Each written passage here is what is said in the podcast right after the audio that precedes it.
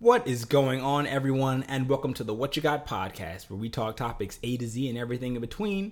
I'm Jordan Palmer, joined as always by Charlie Budd, and today we're wrapping up on Stranger Things Season 4. After the month long wait, we finally got to see the conclusion on the Vecna storyline, and there was a lot of great content.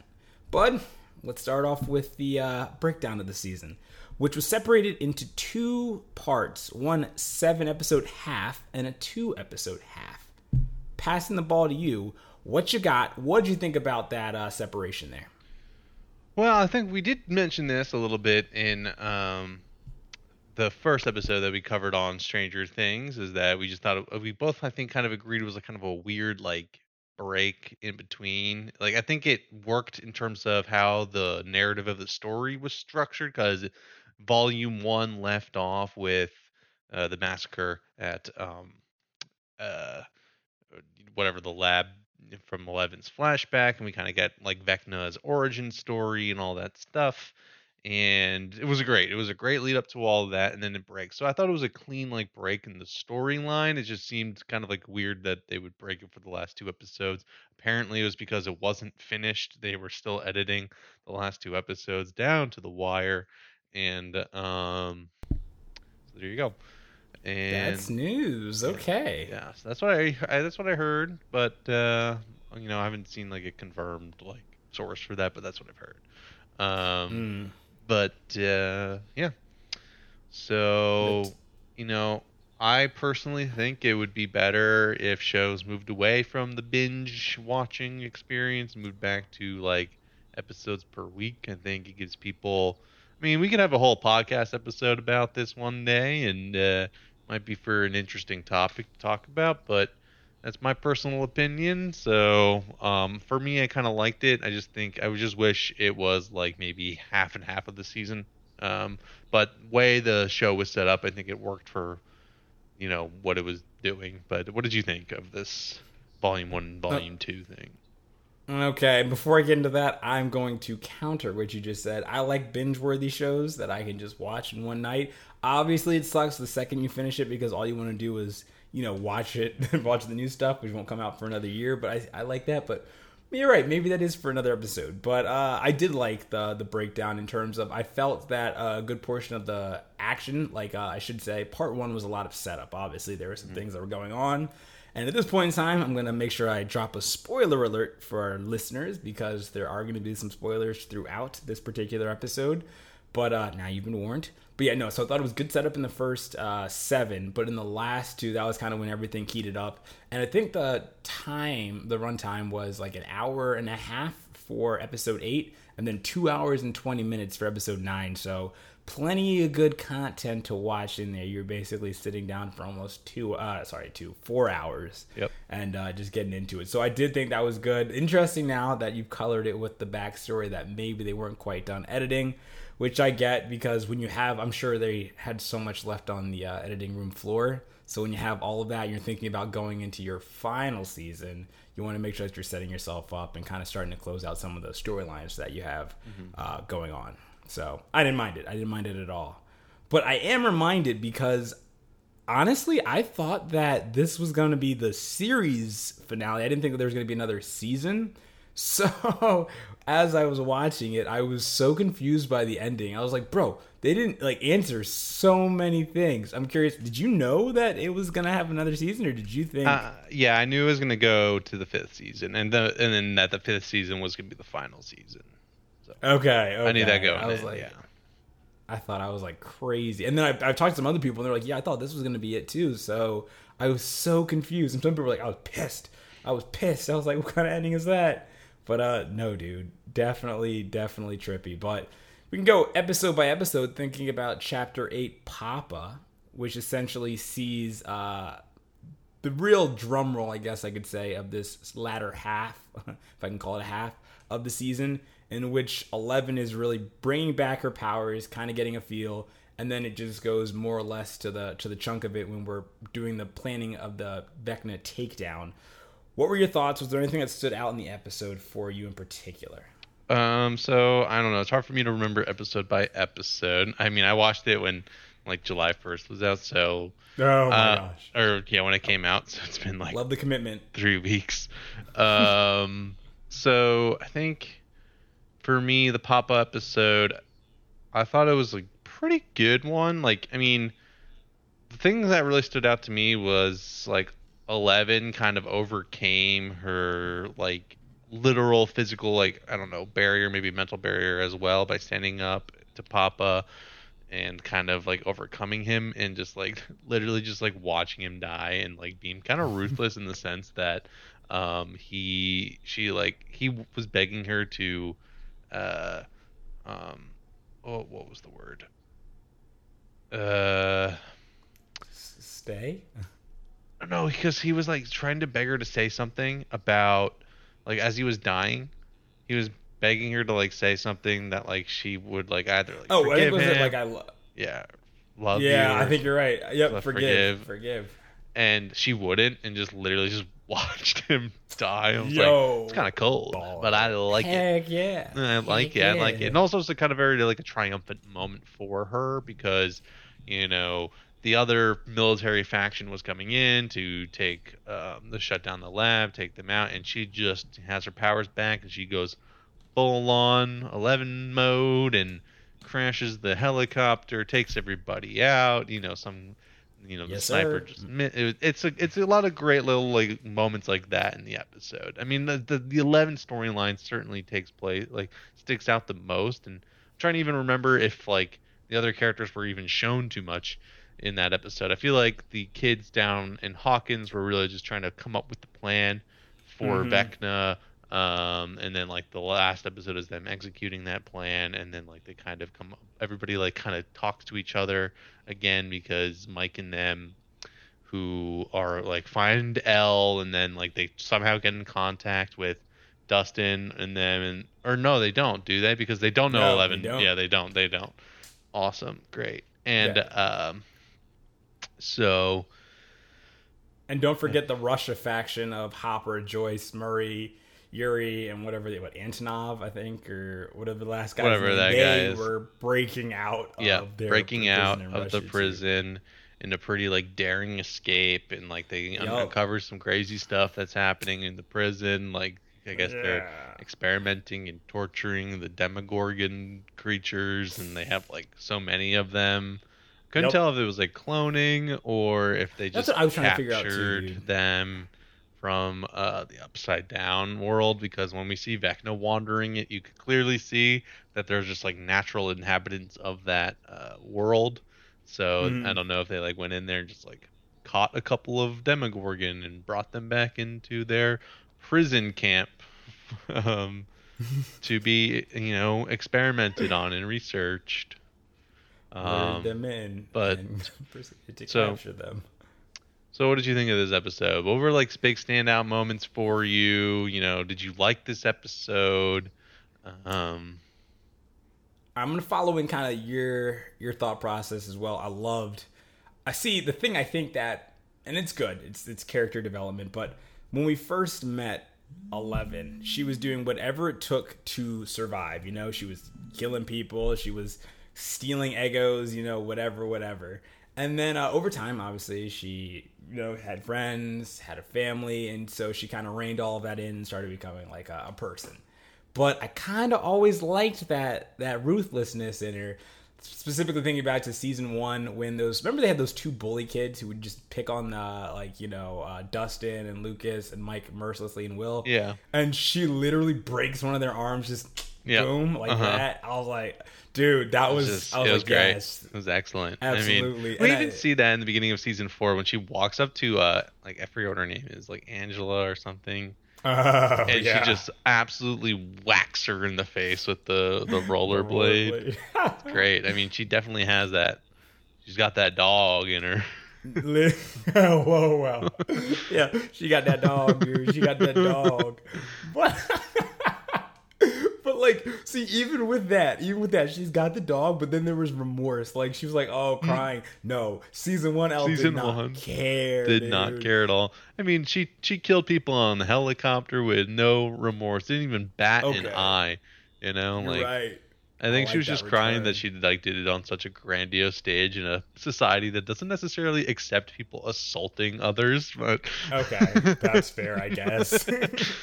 you know, like with the other Mhm. time where they're at like that lake, she kind of like does it only in front of like Mike and like these guys are being um obviously jerks, and so she just snaps the kid's arm like absolute Boom. boom, get out of here. One of the best moments of season one. Ex- literally, literally. I think that was the quote.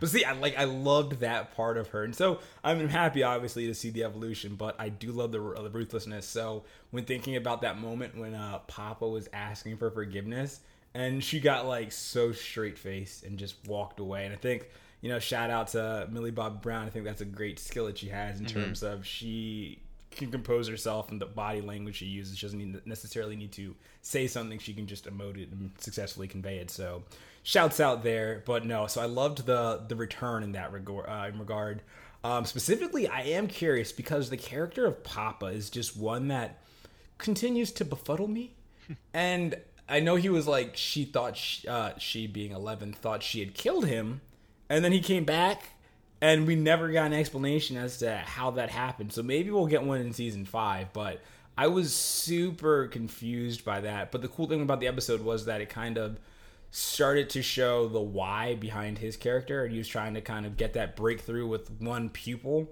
And so one was one being Vecna was the one he was really trying to do it with, and then he had obviously subsequent uh, pupils he tried to do it with. But then Eleven did, and that's when she kind of really solidified herself as the favorite. But I was curious if, what that kind of peek into his psychology did for you as a viewer. Did you think that kind of redeemed him in a way, or do you think that he was just kind of this crazy dude who had these kind of Uh, wild aspirations? I, I don't think he was redeemed in my eyes. Um, I think he was. It just kind of like showed kind of always what I suspected that he was just somebody who like um, didn't really have empathy for like the kids or anything. He was somebody who was driven by like the ends justify the means kind of thing, and Mhm. like so he was kind of uh, like a little ruthless in the way that like he did his practice. He was just like he didn't really care at the end of the day, and like he just saw Eleven as the new pet essentially. Like wasn't necessarily that because he had like some admiration for her. If there was admiration for Eleven, it was because of her abilities, not because like he saw her as like some type of like daughter figure or anything like that. Or Mhm. um, so it was always like it was always like you know cold calculus to Papa, and like so when we got a little bit more into his head, that just kind of for me um, proved that I was like that's just always kind of what I assumed. So, what about Mm. you? Yeah, yeah, yeah. No, I, I'd always thought he was a little wild. I'm not gonna lie, I wasn't sure if I should be empathetic or not for a moment, because okay, this is kind of messed up. The fact that he had all of them call him Papa, like, dude, that is It's a power play, dude. It's a power I play. know, I know. So I hated him from the jump, just because I remembered once again in season one when he made Eleven open up the. He's like, "Today we're gonna make contact," and you could tell she was like a little kid and freaked out, and yet he still kind of pushed her to do that. So I knew he wasn't a good guy. I was curious, kind of why he was pushing her or helping her, I should say, to get her powers back this season. Because I was like, okay, it's for the greater good. He understands, but then he didn't want her to go back and save the people in Hawkins, even though she said my friends are in trouble. And then the other doctor said we we agreed this wasn't going to be a prison. She could stay as long as she wanted to, and then leave when she wanted to.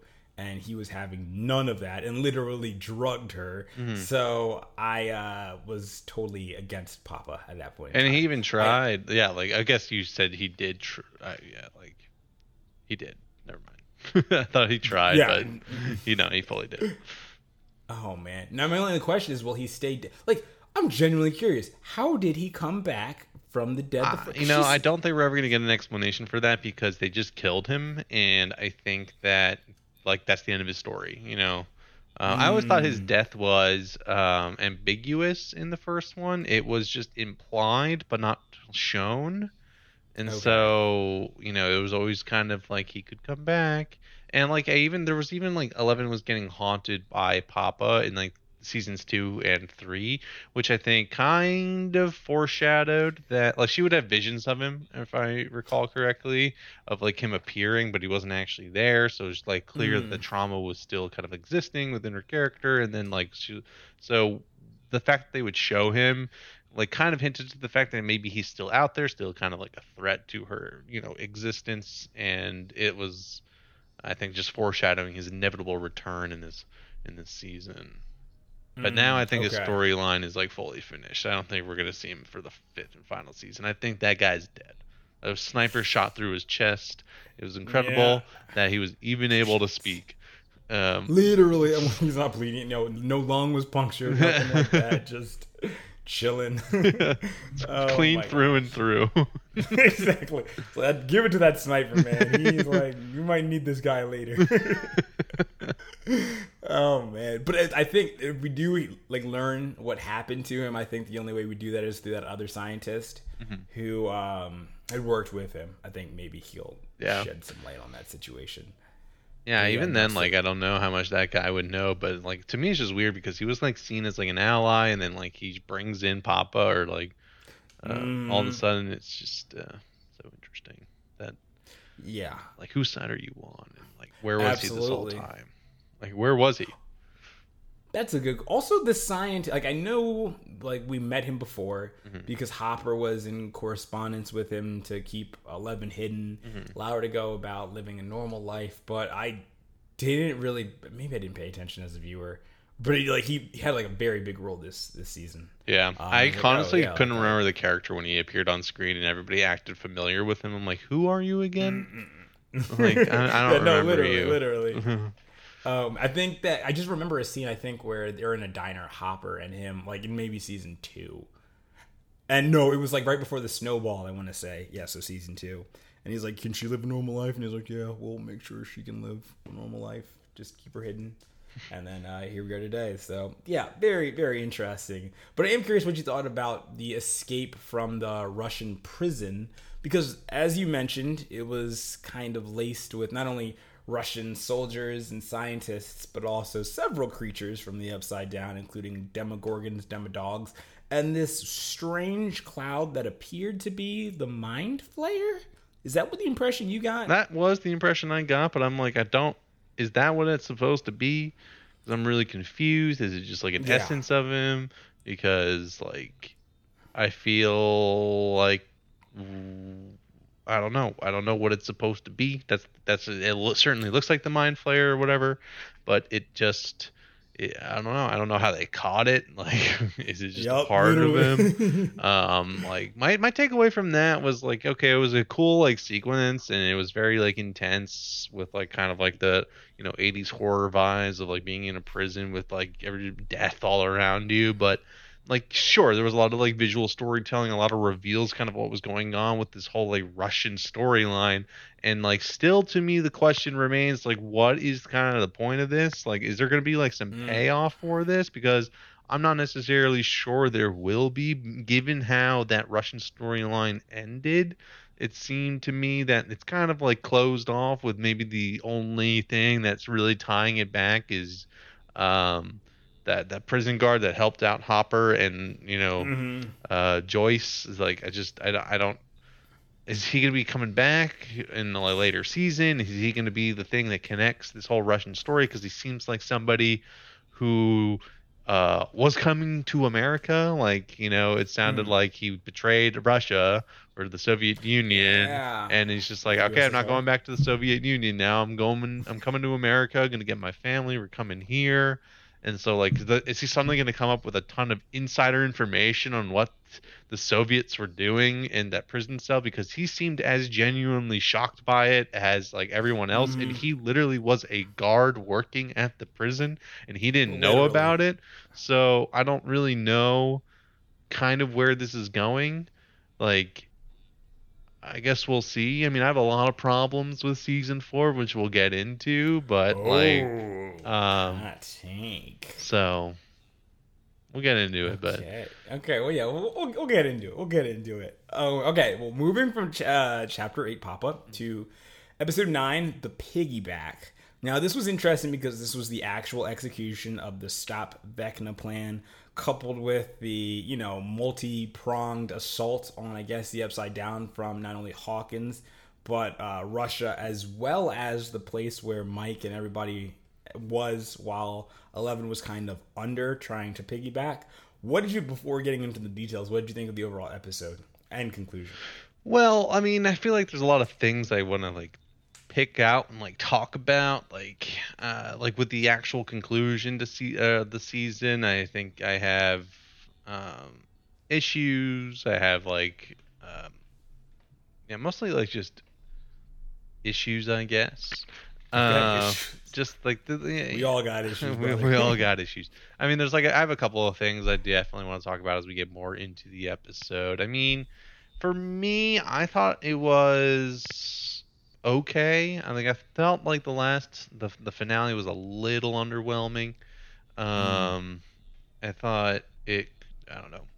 It just it didn't seem like the big like the big battle that happens was kind of cool. Um, but like everyone else's kind of role in it was like non-existent essentially, and like they have like the and like, this was like an inevitable problem when they keep expanding the cast of characters who are part of like this squad. Um, which you know I think it's fine to add in a character or two, but when like every season you're just like the the crew is up to like 14 people now. Like I don't even. Yeah, bro, there are a lot of bodies. There's a lot there. of bodies. Okay, there's a lot of people on the field right now. Like a lot of cooks in the kitchen here. um and so like I I think because it basically just boils down to like eleven versus uh uh Vecna in the end. I mean Max mm-hmm. is there and like Lucas also kind of has like a passive role in the whole thing.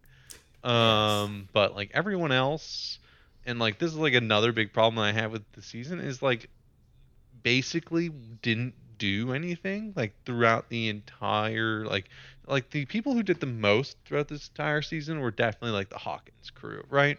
Like they're the, like yeah. the main fo- driving force of the story, like alongside like Eleven's story, which is like completely absent of her crew, which is like Will, Jonathan, Pizza Guy, um, and Mike. Yeah, what was Pizza Guy's name? I don't remember Pizza Guy's name.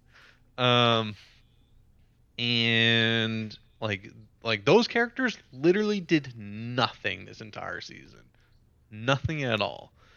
Like my thing was that Hopper said, and this is the line, maybe I'm here so that I can help her some way her being 11. And I was like, you know, that's a good idea, but how, how, how did you how did you help her, Hopper? Because no, you're in help. Russia. Didn't help. And you... there was no Okay, that's another thing I have a problem with. The whole uh, I mean the whole season rather the Russia prison story felt just like filler. It just felt like filler. Uh, I can see that. It, it, it felt fair. like a season worth of filler. If they wanted to pursue, like, obviously, like, maybe not breaking him out in an episode.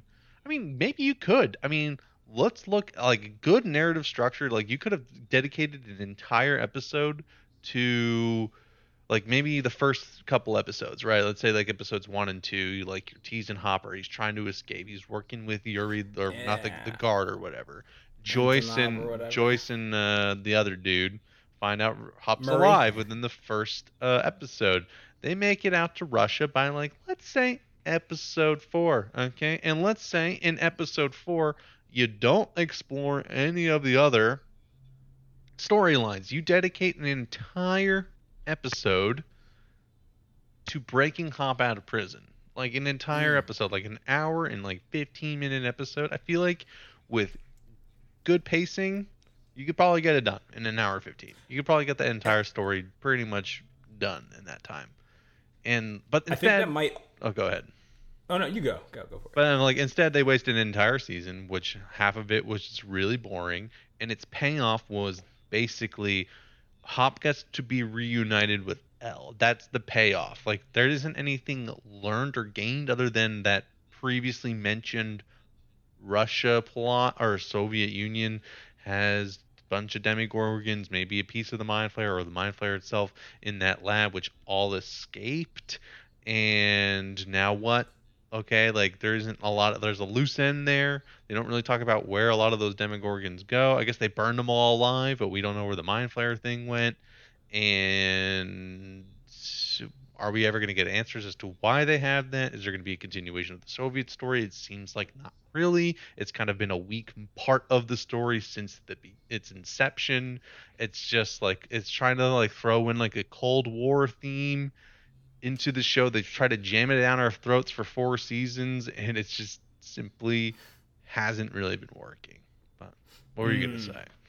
I was gonna say if you devoted the you know hour fifteen minute long episode to the breakout, I think you would up the stakes a little bit for just that storyline. Because for me, I mean, unfortunately, we didn't really see Joyce, we didn't really see Murray. It was we didn't really even see Hopper. We just kind of saw them all together, and like you said, it was it felt more like for me like a little bit of an afterthought. And i was like yes obviously the stakes are high. They have to break out. There are these you know russian soldiers who might kill them at any moment. And if not them then it'll be the demogorgon whatever's lurking in that laboratory whatever it may be. But we kept flashing away so many times that i couldn't really get you know invested in the story exactly. because i was like well there's other things going on elsewhere. So um, i'm exactly. and those things affect the world as a whole not just you know four people Exactly. I think if you dedicated an entire episode, you can kind of build on that like tension that you get from like kind of sticking to it. Like, can you imagine like breaking out of like a prison? It's dark, it's cold, and there's demogorgons running around. You hear like distant gunshots. You hear the deaths of guards, and then like suddenly it's silence right? And then like mm-hmm. all you have is maybe the flamethrower that's like that they find, and like you just hear the flickering of that flame, and then all of a sudden like the Demogorgon comes out of like some freaking crack in the wall, and it's just like it kind of gives you that like alien vibe from like yep. Ridley Scott. Like they could have totally taken Absolutely. that, which is hilarious because the first season was so clearly inspired by like things like Alien that they mm-hmm. could have taken that the like the thematics of that movie and like totally incorporated it into a special of the whole thing and like it would have been fun. It still would have had no narrative significance other than like okay, Hop gets to come home, but like that's needed because that's how they wrote his character essentially at the end yep. of season three, and um and then like maybe could have helped somehow in Hopkins or whatever Hawkins. I said Hopkins. Um, I was gonna say Johns Hopkins. and um and like he could have had a larger role there. Like you know that whole monologue about like I could help her somehow. Like, well, you didn't. You didn't. This entire episode, this entire season, you didn't do that. So, oh my god, you come home after all the action's done. You just come home and like, hey, everybody, what happened while I was gone for eight months? Gee whiz. He got ripped though. I will say that. He did get ripped. Slimmer. slimmer, yeah. Yeah, and, yeah, yeah. Like he comes home to Hawkins is like, huh? There's a giant like you know crater in the center of our town Anyways, how's everybody? I missed you, kid. missed you, kid. oh my gosh! I was like, ah, yeah, dude, that was uh, oh, geez. Okay, so yeah, that that storyline was interesting and um, kind of consider continuing along storylines because we said that literally the the heart of this season was really based in Hawkins. With who was it? You had Steve, Dustin, um, Nancy, uh, Robin, um, oh my gosh, Max, and then to your point, we had a newcomer uh, in the form of Eddie. Yes, and Eddie was the one who everybody thought was you know in a cult and satanic, and so still think that somehow, too. You said, and they, yep, they still think that. And so somehow he factored into the plan that Nancy came up with to defeat Vecna, which I really want to talk about that for a second yeah. because you mentioned it super briefly, and to your point, you know, nobody was really. I'd say the, the MVPs of this season genuinely had to be Max. Mm-hmm. I'll give it to Lucas for you know defending Max and Eleven, and maybe throw in Steve in there because he took some L's. But like, literally, when they were in the Upside Down, I felt like Nancy, Robin, and um, Steve were getting choked out for the majority of the time.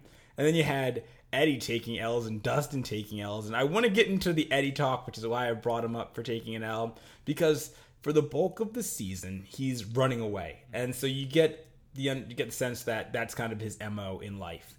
And yet, here we go. He's buying enough time for basically everybody to try and complete this plan and end Vecna.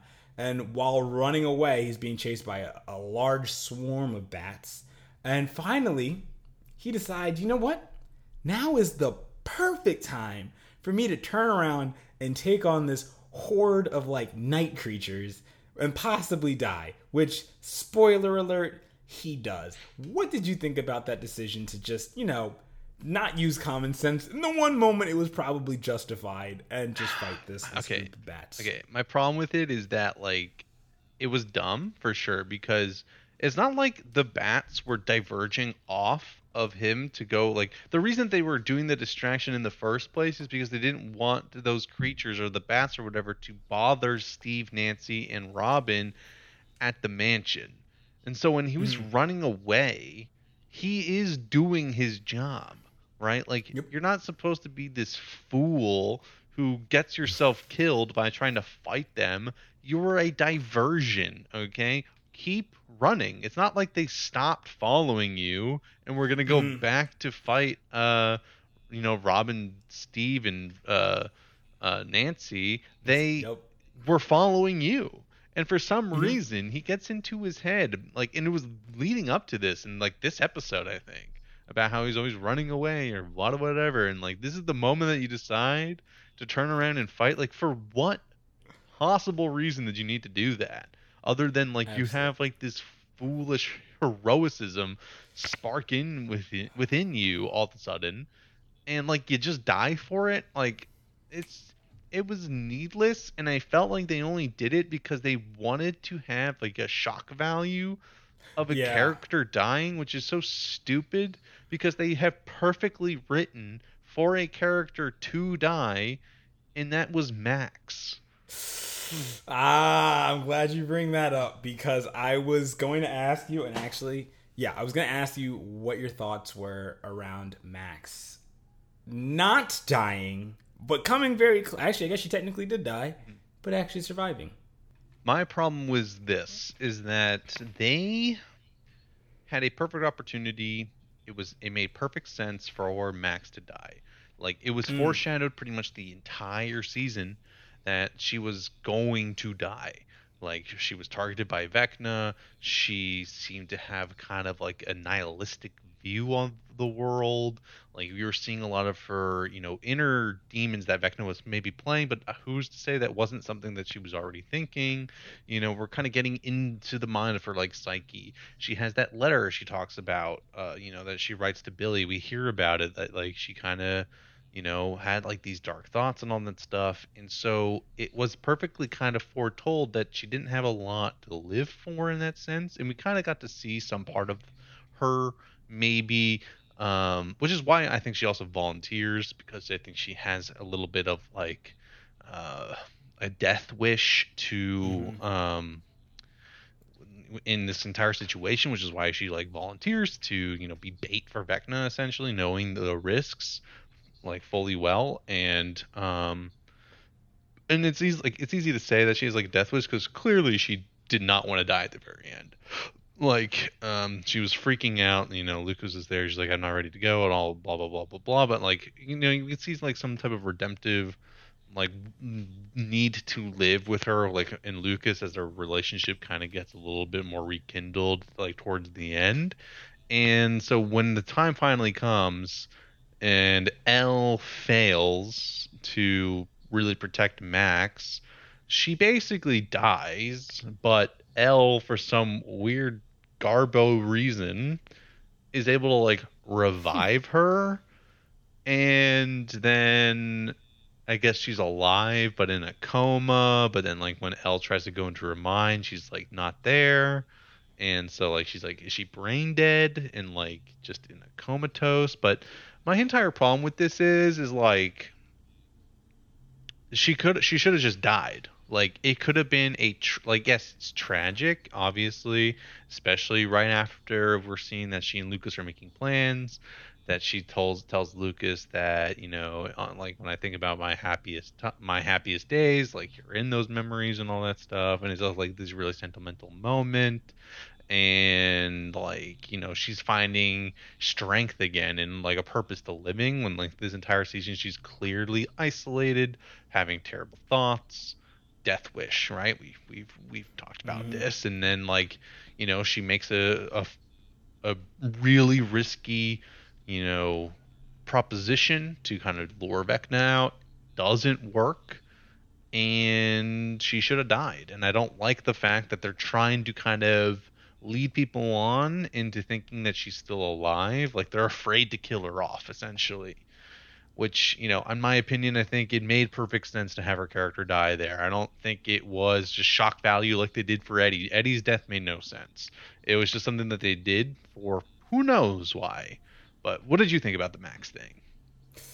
I'm not gonna. I thought once again, like like you said, I thought she was gonna die, especially because they kind of foreshadow it, foreshadowed it when uh, Luke, like you said, Luke, and her were making plans, and she said, "Okay, we can go to the movies." And usually, that's kind of when something happens, and oh, life is good, we'll make it past this. And so, and then she got her one arm broken, her other arm broken, her one leg broken, and she was blind. I was like, even if she survives, this is not a, it's not going to be a quality life necessarily. But one thing that stood out to me that I thought was a little strange was that so Eleven didn't want her to die, somehow resuscitated her, and didn't know that she had survived. You know, Mm-hmm. Like when. Um, oh, I just think I, I just think Eleven didn't tell anyone what happened. Oh, That was what I even, thought, but I don't know how she even couldn't she say anything. Like, like surprised to find Max alive. You know. Mhm. So I was just kind of uh, confused in that regard. But no, I mean, and it's hard. We just said that every season they add new people, and when you have new people, obviously that's great. You have more personalities, but at the same time, you can't be as invested in obviously the new people or the old people either. And there are a lot of people, a lot of storylines, and as the seasons go on, these storylines you know become intertwined, but they start kind of diverting and going further and further away. Prime example: Jonathan Byers. I'm like, yeah, he's he maybe had like seven lines this season. Do you remember in season one when they had the whole storyline of he was kind of pining after Nancy a little bit, like they were really growing closer, and then he was watching out for the boys and Will and was concerned about Will's disappearance. Like you really got to flesh out that character, but with so many characters, Yep. we aren't necessarily able to do that quite as successfully.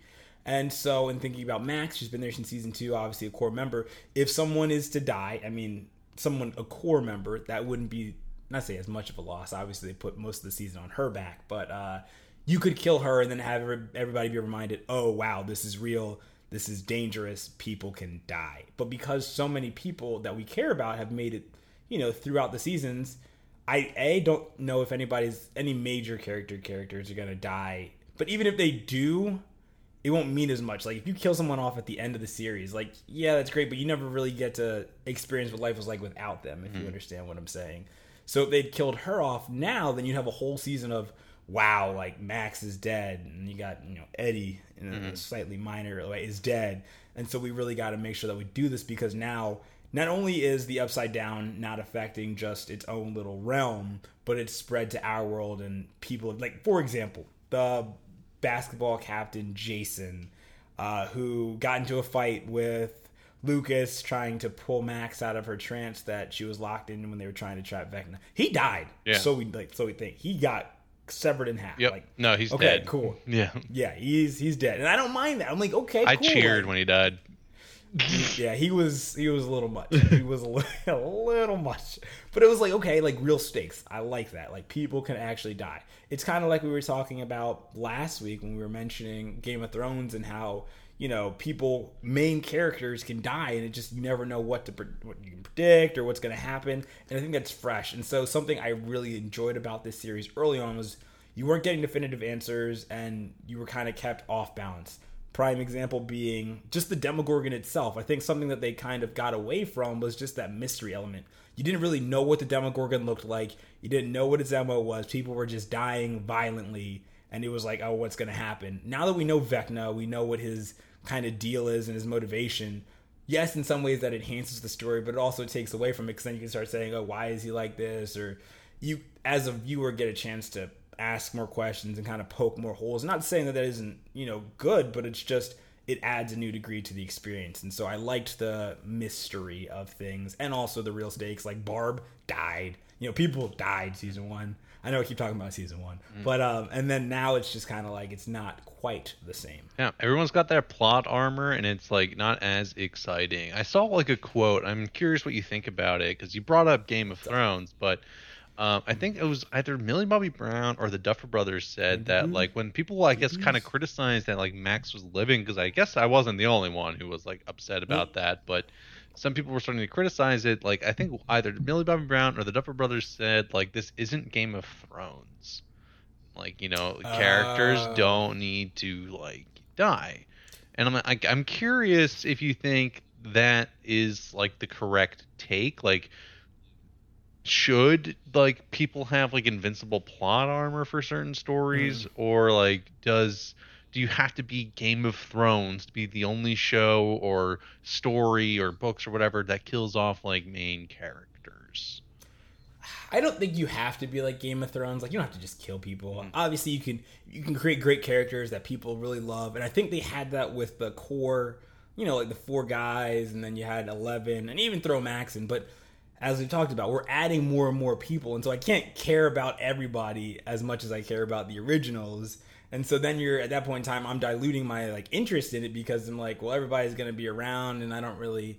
It kind of makes it harder for me to get truly invested. But I mean, if that's the obviously it's not my show, so if that's the show they want to create, please more power to them. But just as a viewer who you know likes to also be you know caught by surprise. I think there is something to be said about killing a main character but if that's not the show that they're trying to create then they're doing a great job of doing what they're doing i don't know. I mean my personal opinion i think saying that just kind of limits your ability to be like you know to be a good writer i guess. Like I think the mm-hmm. reason that Game of Thrones works is because he like most people I think are afraid like a lot I think a lot of people who like write shows are probably afraid to kill like main characters that they spent so much time kind of writing and like building a lot of narrative people get attached to um and it's like risky for sure it's definitely risky to kill off like a main character like that but the, where I think Game of Thrones kind of succeeded was that like it wasn't ever really done for like a shock value perspective, it was always done in a in service to the story. It like it was mm-hmm. something that always kind of like made sense for the most part. Like if whether it was like what seemed like a seemingly random killing was always kind of like seen as a kind of like the context for that person's character. When you think of like Ramsay Bolton, right? Like that guy was a sadistic uh. person who would just who loved to torture people and all like that stuff. So like when he would just randomly kill someone, it just fit his character mold, right? But when you have mm-hmm. someone like Ned Stark, you know, getting killed at the end of season one, the literal main character of the show for that season, it made sense when you kind of look back and reflect upon it. And so like that but i don't think that needs to be exclusive to game of thrones because like it mm. can be well written into having a major character die i mean it's not like game of thrones is the only series that's ever killed a main character in like the history yeah. of narrative storytelling. Like that's like that that like people do it all the time if if it makes sense for the story for a multitude of reasons. And I think that like to say that is just kind of telling themselves and kind of giving away like their hand essentially that they're mm-hmm. not going to kill any characters in season 5 like you can basically go in there with absolutely like anytime that there's a situation where you think a character is going to die because they put themselves in a lot of these dangerous situations that easily can get them killed and it's kind of ridiculous that these kids have all kind of made it out basically unscathed. And for to just say like yeah we're not going to be doing that that's not the type of show i think it's just weak. I think it's just not i think it's just like you're you're not brave you're not being bold and like you're kind of giving a predictive story you know like we're just kind of expecting them to be scooby-doo at this point like they're just like mm. trying to uncover the villain and like stop the villain in their tracks and like there's absolutely no like threat to the actual characters and that to me is just lazy writing but mm. um, I'll play devil's advocate for a second here. I'm sure there are a lot of young kids who watch this show, and so they understand that there's a target audience. And mind you, those you kids know, gotta grow up. Is all I'm saying. Oh my gosh! Well, people Draw are dying fire. and whatnot. Draw by fire. Like, kill, kill them all. I mean, this is like. I mean, how can this show be? You can, you can say that like, okay, maybe there are kids that watch this show, but season four was easily the most graphic Stranger Things has ever okay. been. So yes. I don't know, like, eh, like I don't know. It doesn't hold up in the court. That's what I'll say. oh my gosh, I'm, I'm, you know, I'm. As long as I know that's what the deal is, I'm content to do that. But if I, I think it's one thing if you expect maybe a major character death or something like a shakeup, and nothing like that ever happens. When they are, as you said, putting themselves into these dangerous situations, then it's kind of like, okay, like what's the deal here? Yeah. But if they're like, look, There's no stakes at that point.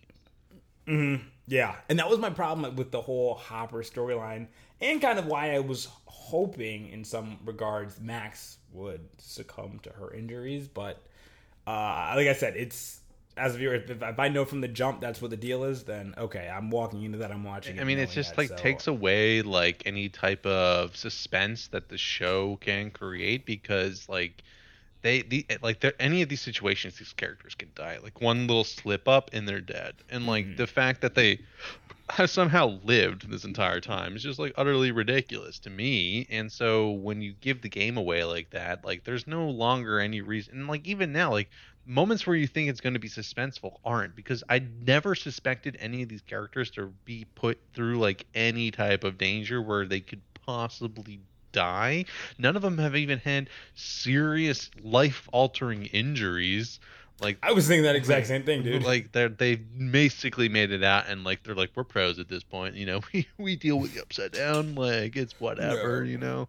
And like Vecna was the first like real threat, especially towards Max, and then like the fact that you know they go so far to like basically kill her and then be like maybe we didn't. Uh, you thought, you thought. I am held up on Oh, this man. because I just think it's just they're afraid. I just think they're afraid to do it. I'm like, what if they just start killing everybody in season five? I would love it. They I would love it. I want there to be a full-on war in Hawkins, and I want people. I want casualties. Mm, I want see it. bodies in the streets. I want what I'm hearing. sacrifices. I want risk. Jeez. Okay, but I wanna- Hey, we fifty percent of this podcast does not condone the uh, usage of sacrifices in television shows. So I am I'll it condoning, like that. Condoning it. Oh We're gosh. sponsored by Sacrifice. no, but dude, see, like, and I don't want it to be if somebody dies. I don't want it to be like a hopper or somebody who's like already kind of died. If somebody's dying, I want it to be like, a, oh, I never. Oh, like good. I hope they bring I Hopper back just to have him die again. Like That would be. Why would you say something so dark? I hope they do because like I feel like he's gonna have to make a sacrifice in the end, you know, or even Somebody's Mike. gonna have to I want to see I Mike think. take a bullet, you know. Let's see that little punk die. Sh- little punk. Wow. Jeez. Although I am curious Mhm. because we talked a little bit during the last discussion about the first half of the season about not so much Mike, but we talked about Will. And so Will's storyline has put him in the upside down, brought him back out, but he's been different. And we've never really seen Will be Will. Yeah. And so I guess the actor who plays Will, what Noah Schnapp or Schnapp or Snap, yeah. Okay, he, I guess, confirm. I don't know if this is true, but confirmed more or less that Will is in fact gay and he is he is in love with Mike. And there was that moment when they were Yeah. in the car when he's explaining to Mike how El feels about Mike, but you see Jonathan looking back and you can clearly see that it's not El, it's Will. Yeah. Um, and so I was like, okay, cool. But I'm here's and these are my thoughts, and I want to kind of pass the ball uh, back to you after this happens. Now, Robin, we had this storyline in season three. Robin is gay, and so she's actively pursuing that one girl who's in the band with her. And I guess that was like a big reveal because this is once again using time back in the 1980s where it's kind of becoming more pr- like prevalent in terms of people be- being out and whatnot, but it's still not like it is today. And so there's some judgment. And they're living in Hawkins, Indiana, so you got to think about that too. But um, I feel like just the revelation that Robin was gay, and mind you, I'm sure they did it in part because they didn't want people thinking that she and Steve might end up together, and it adds a great degree of diversity to the cast and to the characters. And so I just unfortunately think that undermines once again this development we could get out of Will because it's like we've already asked these certain questions of like how will people perceive it and whatnot. And mm-hmm. you know obviously it's colored with the fact that it's mike his best friend who he's known and has kind of been alienated from. And we knew from season one that they were really good friends and they had this special connection. But at the same time it's like we've already done this in the series. Mm-hmm. And it does i just I feel like it having robin undermined like if they changed the order perfect we would have like i would explain it but like unfortunately, just Will once again is too late. My only counter to that is like, dude, does everyone know that Robin's gay though? Like that's like the one thing. Like I we know Okay. Steve knows, and Yes. I um I don't know if anyone else knows. Like, does Mike Mm. know? Does Will know? Does Dustin know? I don't think they do now. So like I think that's maybe part of it. But like you're right, like the themes like of we've kind of gone through this like whole storyline with Robin's character in the like the literal previous season. But like with Mhm. Will, it's just like he doesn't know that Robin is gay or whatever. okay, And so like fair. to him, he's got to like come out to his like friends, like Mike, Dustin, and them. He doesn't know how they'd react, and also simultaneously, he's clearly like in love with Mike, you know. But like Mike is obviously not gay. He is very much all about Eleven, and you know even tells her, uh, you know that uh, sh- he loves her at the very end of the season, and like Will, I think, is Mhm. there.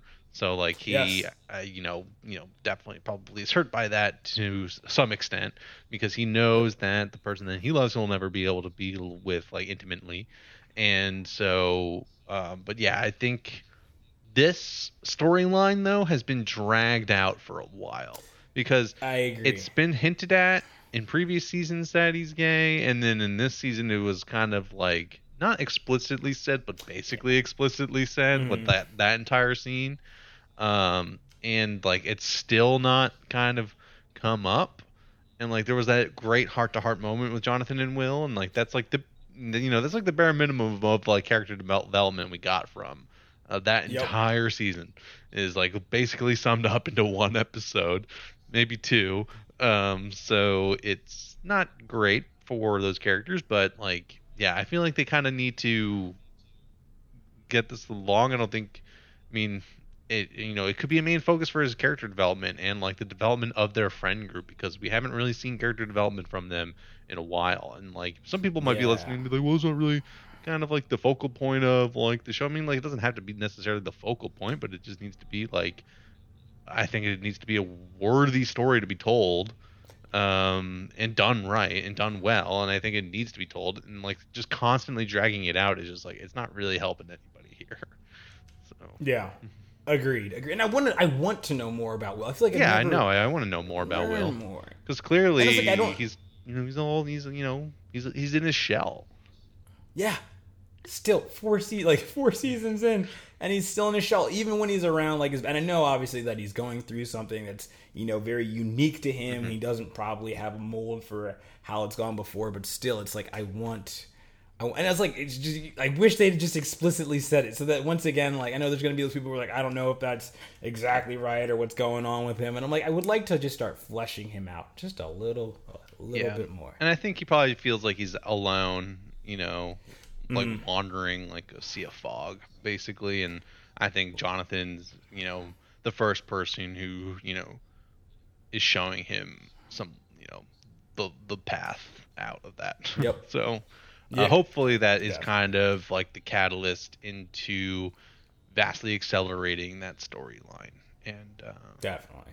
that's what I'm hoping Yeah. for season five. And speaking of, you know, love storylines and Jonathan, what are your thoughts on the whole Jonathan Nancy where we're leaving it as of season four's conclusion? Uh, it just didn't really have a conclusion. Like it just seemed like they kind of reunited and were like, "Hey, hey." It was basically what happened, right? Like they didn't really Mhm. talk about their college thing. He still lied to her at the end. I'm Yup. like, bro, what have we not? What like we learned nothing? We basically like okay. Let's think about where these characters are at the beginning of season four and where they end up at the end, end of season four. Same place. Yep. Would you look at that? Would you look at that? Here we are. Here we are again. Well, huh? here we are again because they did nothing. They did nothing this season. Jonathan learned nothing.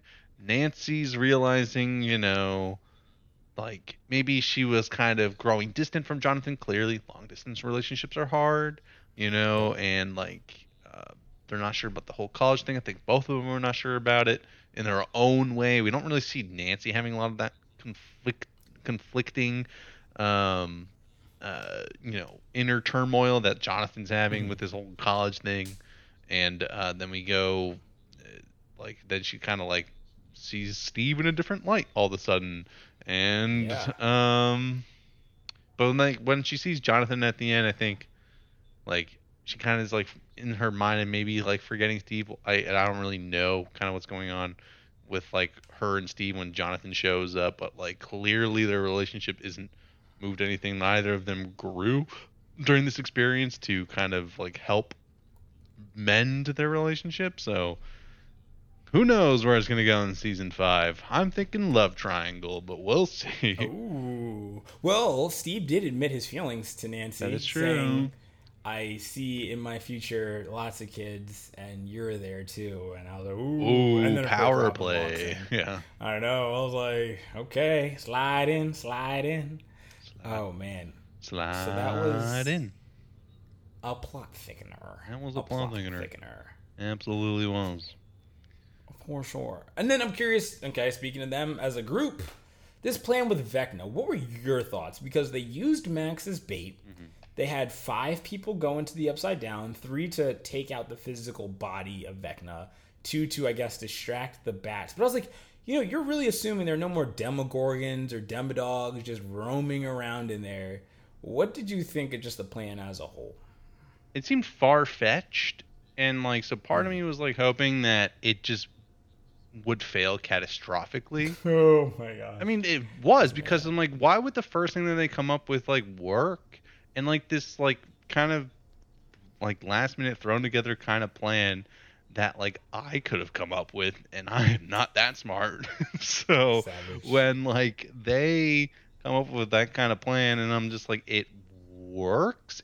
Kind of works. I mean, they kind of fumble on the la like on the one yard line until like El somehow frees them, I guess, during the whole like max bait thing. And then they go in and then they cook that, they cook Vecna for breakfast or dinner or whatever, and then he somehow still survives. Um, little Freddy Krueger action. yeah, little Freddy Krueger action. Uh, I don't know. It just seemed like uneventful, and it should have gone worse than it did because, like I said, stakes don't feel high in this show, um, and they almost could have with that failing horribly. Mm. Yeah. because Vecna's still a threat. He's still going to be the main villain of season five, most likely, and so that could it could have gone terribly wrong. Maybe you wipe out a couple of more people, and then I was gonna say, so if he wipes out one more, like outside of Max, then it could have literally just gone horribly wrong. Killed Max, and then like what happens happens, and like that's kind of the season. As weak of Mhm. kind of like a finale it is. I didn't like, you know, as I said multiple times, I really did not like how everybody was so spread out and like pretty much half the cast didn't have anything significant going on. So, Yeah. Yeah. Mhm. That uh. but what did you think about the plan? ensemble. What did you think about that whole kind of like final battle, uh, if you will? Okay, so Eleven's always been a badass, so you got to give her her props. But I was just like, okay, I didn't, I didn't even mind using Max as bait. Perfectly fine. At what point? At what point in time did it make sense to have clumsy Robin, who admitted she was clumsy, and it's in a hive mind environment? You have Nancy, who, I mean, yeah, sure, she had a gun, but take that away from her, and you know she could get the business. And then you had Steve, who every season, with the exception of this one, has ended up with like a broken face. Like I was like, that's our that's our dream team that's gonna go take out Vecna. But uh, I, I wasn't so I wasn't a believer necessarily. I was glad that they were. It was well thought out in terms of who's on the outside with Erica kind of making calls and using Morse code. The second Jason and the gosh darn basketball team rolled up though, bro. I was ready to step into that TV and start throwing hands. I was like, these jokers have been killing me from the jump, and I wish in part we had gotten maybe just a little bit more on their side because they could have been like solid like secondary antagonists and i think that we spent so much time with hopper and some other like storylines that weren't necessarily adding to the stakes that had they been in it like as villains a little bit more it would have been it would have been crazier you know mm-hmm. and and so I wish that we if because they did make an appearance, I wish we'd gotten a little bit more of them because that would have just made it super crazy.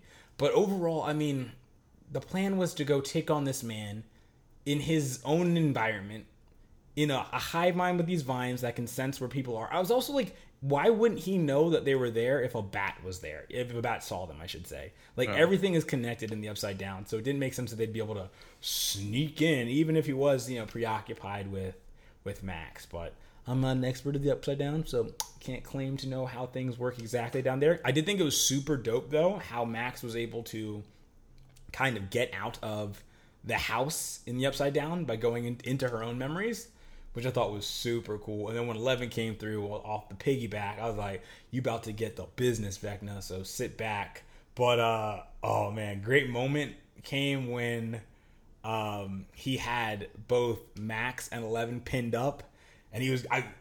If he had just killed Max in that moment, I think that would have been as sad as it would have been to see her go, kind of baller because it would have added to his level of as a villain. It would have kind of helped to solidify him as a legitimate threat. Obviously, he's killed three people, but those are three randos who we don't really know. If you kill Max, it's like this is real. This guy does not play, and he's ruthless. And I think that that's that's a part of a great villain. And so I would have loved to see that come through. Yeah. But overall, if I had to rate the plan out of ten, I give it a six to a six point five. And once again, I'm still pissed about Eddie, but I'm slowly getting over it. So Yeah, I'm also. I was also like, that was the dumbest death. Like, It I was like, literally the dumbest. do not be a hero. Do not be a hero. You are What already being the hero by running away. You did not need to turn around and do that.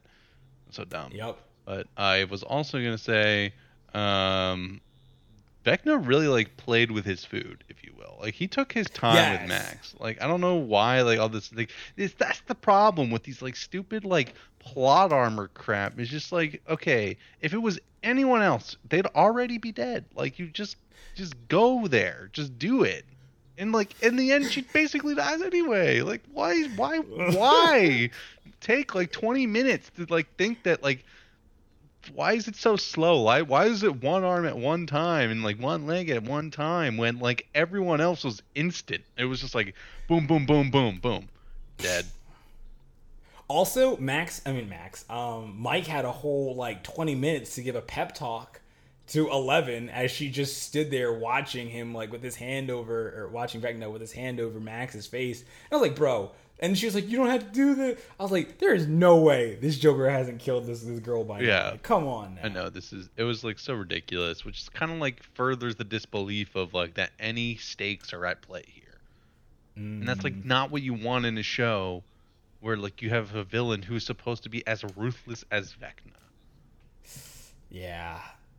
I mean, I am glad. Like, I do love Max as a I character. I do like so, her too, but that's like that's all the more important of like why she makes that sacrifice at the end, even though, you know, it just like doesn't work out. And I think that needs to. That's just how that's how it goes.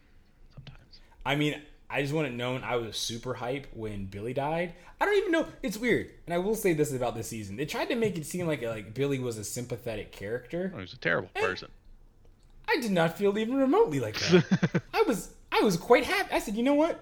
I've never cheered on the Mind Flayer or the Demogorgon, but now I am. Now You I can say thank you. I was Team Mind Flayer that day. Literally. Literally. I just sat there at the TV. I'm okay with this. I'm okay with I'm this. okay with this. like I'm gonna why a standing ovation, you know? Like Literally, I was like? Duffer Brothers. Okay, Thank I you. appreciate y'all for thank that. you. I was waiting on it. Oh man, but yeah, no. So I didn't get that whole part of the whole story. Um, but no, I, I. Other than that, like, interesting plan, interesting conclusion. And speaking of the conclusion, so technically, I guess Max died, then came back, and so when she died, uh, essentially Vecna's plan was fulfilled, and there was an opening that was created within uh, Hawkins to the Upside Down. But upon her, I don't even know if the word resurrection or resuscitation is better. But uh, when she came back, it was sealed up, and everybody just thinks it's a an earthquake. Although the main cast final scene is just looking out onto these kind of rifts in the ground that we know lead to the upside down. I'm curious as to what your thoughts were on how everything concluded and what you think is coming next. So my real like big criticism of like that is just like when all like Vecna got his way and opened all that stuff, and like uh everyone's response, like Nancy's response, was like, "Oh no, Max!" Like, what do you think just happened to her? Like, like you know what that Oh means? my She's dead, right? Like, your response is like, "Oh no, Max!" Max. I was like, "Okay." Oh my That's gosh! your- I didn't and everyone else was that, just dude. like, "Mm-hmm." Oh, okay. That's too bad. That's oh no. real shame. Real shame. Real shame. I didn't even think about that. But uh, that was the first Oh thing that came to my mind when that happened. I'm like, is no one here gonna be like talking about Max at all? Like we're just like, okay, she just died. All right, that's what the four bells ring guy mean, guys. true, true. And you're all just like, oh, oh no, Darn. we gotta go, guys. Let's go, gang. literally. Yeah, they have. Yeah, they don't necessarily internalize. Like, think about it. After Eddie's death, only person who was caught up on it was Dustin. Hmm. Only person. I was like, this man literally just sacrificed himself for all of y'all, and nobody's gonna even mention his name. Mm. Mm. Um, Tragic. As for the conclusion, though, I don't really know where it's gonna go. Like, like I said, I feel like Vecna's ultimate plan is pretty boring. You know, he's just basically out here to do, I don't know, murder. I guess. I, I, um, he just I want to do murder. big fan. Um, and so like his motives are kind of boring. Like, is he gonna like unleash hell on the world? Like, is that Huh? what he's trying to do? Like, I guess why Hawkins? Like, I don't know. The town's literally cursed, and but like, yeah. Yeah. So I think it's gonna be kind of like a ground zero. I think we're gonna. I hope you know what I want to see. I want this to be Doom. You ever know? You know the video game Doom, where like you're some yeah. demon slayer you, you go into literally hell and like that's what i want i want hawkins to be turned into a hellish landscape i want a full-on war between the people of hawkins rallying up against vecna and his demonic creatures and i want blood and slaughter but we're not going to get that absolutely won't get that it would be cool but we're not going to get that We, we gotta have a talk after this, man. Hey. What's, what's going on? What's, ha- what's happening? Johnny? i want something unique said blood and slaughter. iron and blood I want to do murder. Well, I, I mean, I just what? think I don't know. I don't really know what's gonna happen. Um, I assume that there's gonna be like some type of, you know, I feel like Hawkins is gonna become uninhabitable. I think it will transform as more and more of like the upside down kind of becomes uh, entrenched, right like up. into the right side up, as you put it, um, into Hawkins. So you know, and then like where we go, I think we're going to be seeing like kind of big mobilization of maybe some like type of military personnel and like the gangs all back together again for the one final crusade against Vecna. They're going to go into the Upside Down, storm his castle, and take him out or something like that. Mhm. And uh, but that's what I think. What about you, Palmer? What are you seeing? Oh boy. See, it was funny because you saw the massive massive exodus as everybody was coming back into Hawkins, everybody was leaving. I haven't really had time to consider, you know, what will happen next. But I think that it's gonna be become more more or less of like a military state, like the the little lab people in the army are gonna move in and try to start figuring it out. Naturally, somebody's gonna try to use the power that's there to gain some advantage, maybe against the Russians, maybe just in general. And then I think that we're gonna have to. It's not gonna be like some grand scale thing, just because that's not how I feel like the series is gone. I don't think they're gonna change up their tune now, but I think they're gonna have identified that Eleven is still out there. They're gonna be trying to find her, and then you know, just as they close in, the gang is closing in on stopping Vecna. And so while they're they're basically gonna be fighting a two front war in which they're trying to keep the the military off their backs, and then also vanquish this evil uh, for once and for all. So that's what's going on in my head. All right, all right. Yeah, dude. So, uh, Guess we'll wait and see for what the final season of Stranger Things will be. yes, indeed. Duffer Brothers, give us something good. Let's hope, Give let's hope. good. So before we kind of ramp up here, you know, any like kind of closing thoughts? What was like overall take of season four? Where do you put it towards like the previous seasons? I was actually literally just about to say that. I was gonna say overall, my so my favorite season is season one. I would probably say this is my number two favorite season. I know, I know, we just like unpacked things and picked it apart, but at the same time, I felt like they kind of started getting back into their groove in terms of just like what made this series great. Like people were dying, we didn't know necessarily what was happening, and obviously, you know, they had the reveal basically at the conclusion of part one of this season but at the same time, I did really appreciate uh, just kind of some of the things that they got back to uh, in terms of the storytelling. I will say, I just I I just love a a villain who doesn't have a purpose. Like I don't need everything explained. So I mean, I like evil for the sake of evil. You know, I think I've probably mentioned this before in the in the podcast, but in the Dark Knight, one of the greatest lines was when the Joker was talking to Harvey Dent in the hospital and he says, I'm like a dog chasing after a car. I don't know what I would do if I caught one, but I just I just chase ass. So that's I love that. But you know, I know as a storyteller, you gotta sometimes unpack that for people because not everybody's into that. So I can appreciate that, and I just hope that it has as incredible a conclusion as it had an introduction, and that by the end of it, I can just be content with everything I've seen and everything that's happened. How about you, Bud?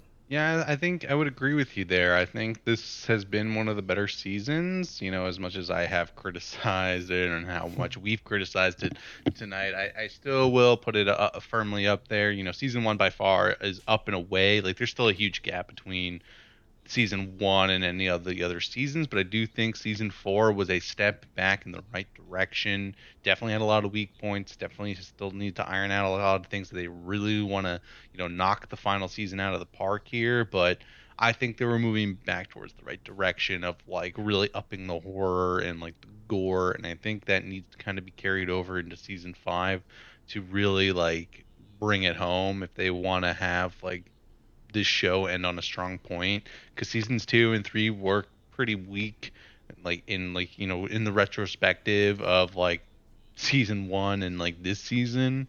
Um but yeah. That's my thoughts there. Mm. okay. Beautiful beautiful. Okay. Nice. well if there's anything else palmer i think we're we're all good there. Okay. Well okay Thanks so much for listening, everyone. This has been the Whatcha Got podcast. I'm your host, Charlie Budd. Join with me is, the, as always, is the wonderful Jordan Palmer. Catch our episodes every Monday evening. We are back. I know this is episode two of back from summer break, but we're back, and we're going to cover off on hopefully uh, Nope, Jordan Peele's new horror film next week. So be sure to tune into that. Make sure you follow us wherever you listen to your podcasts, and also drop us a follow on the social media. Palmer, why don't you let them know where they can follow us? Okay, people, you can follow us on Instagram at Whatcha Got Podcast, which is spelled W H A T C H A, or on Twitter at Whatcha Got Cast, which is spelled the same way. And until next Monday, catch you all later.